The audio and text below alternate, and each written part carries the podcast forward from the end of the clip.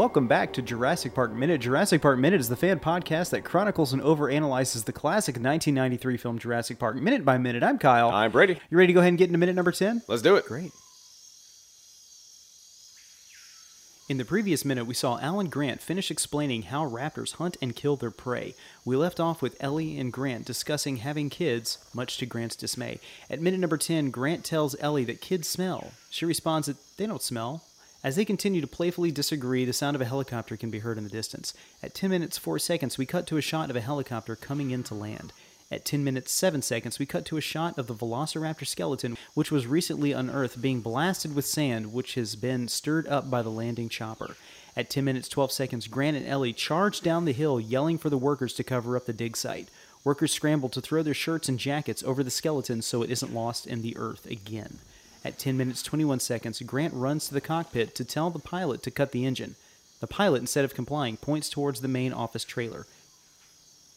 At 10 minutes 28 seconds, Grant picks up on what the pilot is trying to tell him and he runs towards the main trailer. At 10 minutes 38 seconds, Grant busts into the trailer to see who is behind this madness. Grant sees a man rummaging through his refrigerator. He asks him what the hell he thinks he's doing in the trailer. The man stands up, turns around, and fires a champagne cork at Dr. Grant. Grant ducks and stands back up to tell him they were saving that bottle for a special occasion. The man tells Grant that they were saving it for today. He guarantees it.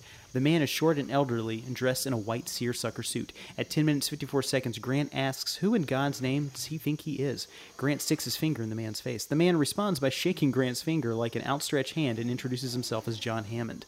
Grant has a look of shock on his face.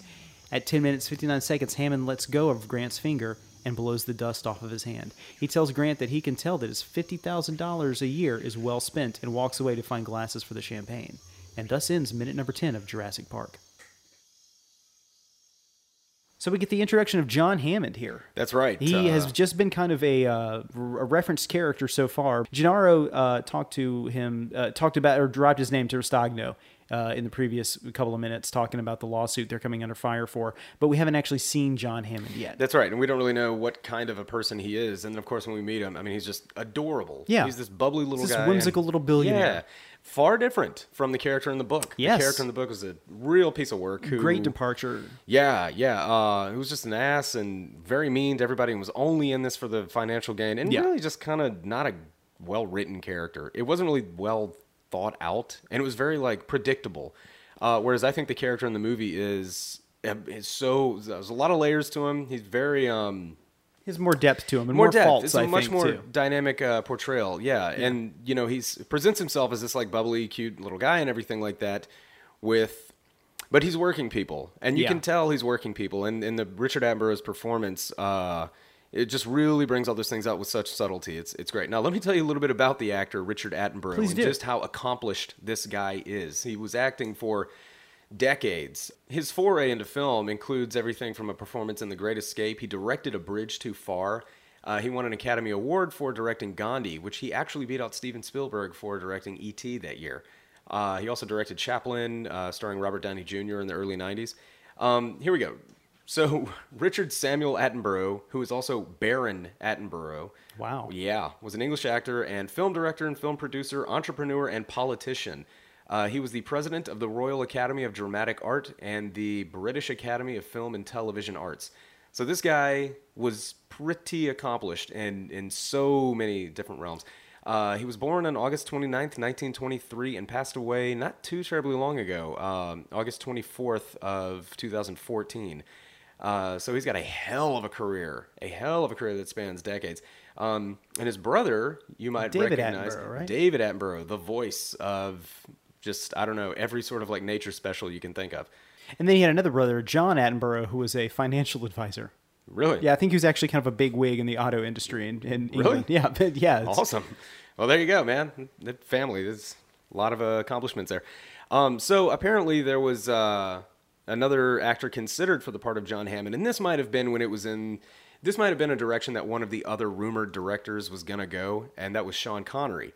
Uh, we also had Charlton Heston in James Cameron's uh, in James Cameron's idea. And so you, you, you really get somebody, a really dynamic performance with a, a lot of depth and a lot of layers with Richard Attenborough's John Hammond. Yeah, I think that scene when they're talking about the flea circus later in the movie is Mm-hmm. kind of the definitive moment of this character's progress in the story. It's you you don't really get the full scope of it until Ellie's sitting down telling him to his face that everything is just the flea circus over and over again. But Yeah. right now it is. It's like imaginary fun times with uh, investors' money. He's just screwing around with. Let's let's talk a little bit more about that character's arc, uh, and I think where it, it, he doesn't really have that much of an arc when they sort of broke the idea for the original ending.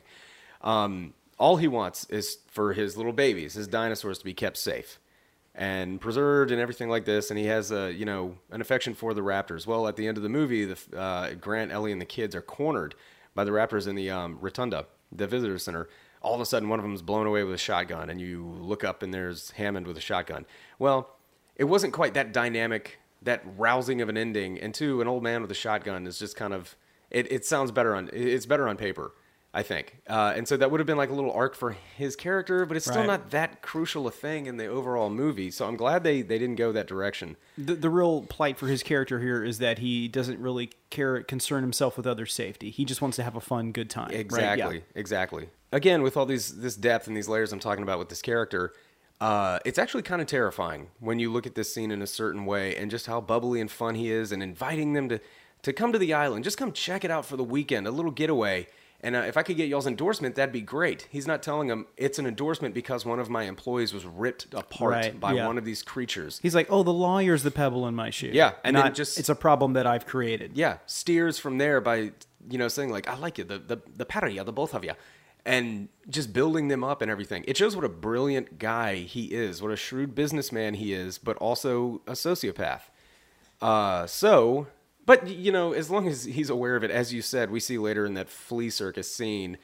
So Hammond is very much like Walt Disney, in the sense that he was going about starting this business uh, or starting this theme park by kind of going around certain uh, certain institutions. rules, yeah. Yeah. So he was doing his like land acquisition by leasing Isla Nublar from the Costa Rican government Right. by doing it through the Hammond Foundation, a, a business that he started for the sole purpose of like not having to mm, to do it under under the guise of like something that was very uh, Maybe not get unions involved, stuff like that. Yeah. Yeah, maybe not paying the full amount of taxes. Yeah. So Walt Disney was like buying up all the land in Florida through uh, different like dummy corporations, like Steamboat Realty, Steamboat, and stuff like Tomahawk that. yeah. Industries, stuff like that. Because if people, the landowners, knew that it was Walt Disney with Disney Productions, everything, they'd be like, "Whoa, I'm not selling these acres for like forty cents an acre. I'm going to sell them for thousand dollars an acre."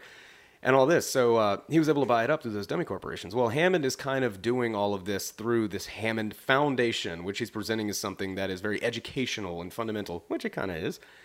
But anyway, uh, with all of that aside, whenever whenever Grant is running to the trailer from the helicopter, uh, something happens that's kind of reminiscent of Chief Brody and Jaws. Uh, Spielberg was always doing little things to make Brody feel awkward and out of place, which uh, didn't it kind of took away the idea that he was the action you know he was the hero and he was the suave guy and we knew that he was gonna prevail and everything so grant when he's running by he like knocks accidentally knocks a pair of pants off a clothesline and that's always sort of reminded me of uh, little things that brody would do like i think there's a scene in jaws where they're walking into the big uh, big courtroom to talk. You know, when Quint finally comes around, Brody hits his head on some little sign or something like that. In Jaws 2, there's a moment where he's going down a hallway and hits his head on this lamp that he clearly runs into every day.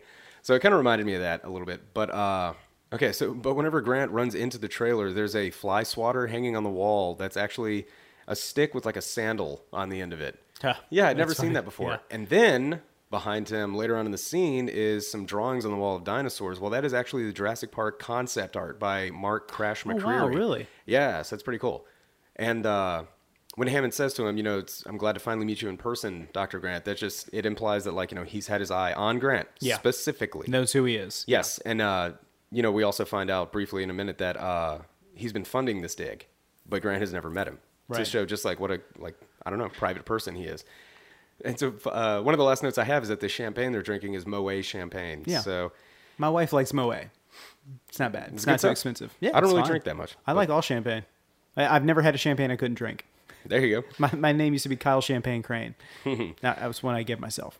Uh, there's one moment I like where Grant goes over to the helicopter and is telling the guy to cut the engine. He's like, "Cut it off, cut it off." And the guy's pointing, and Mm-hmm. Grant goes, "I can't hear you." So he just points harder, like pointing harder is pointing louder. You know, like it's that way. That's where he is.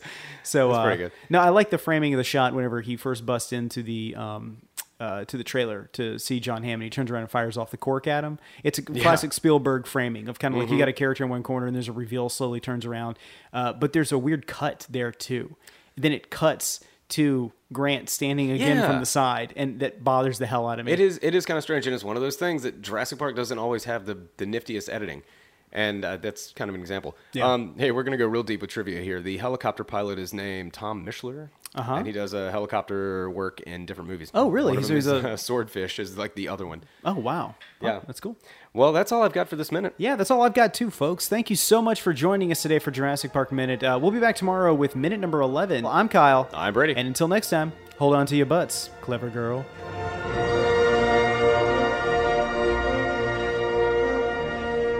Jurassic Park Minute is a fan supported podcast. If you like the podcast, then leave us a review on iTunes. You can contact us at JurassicParkMinute at gmail.com and visit us online at JurassicParkMinute.com, Facebook.com slash and Twitter.com slash.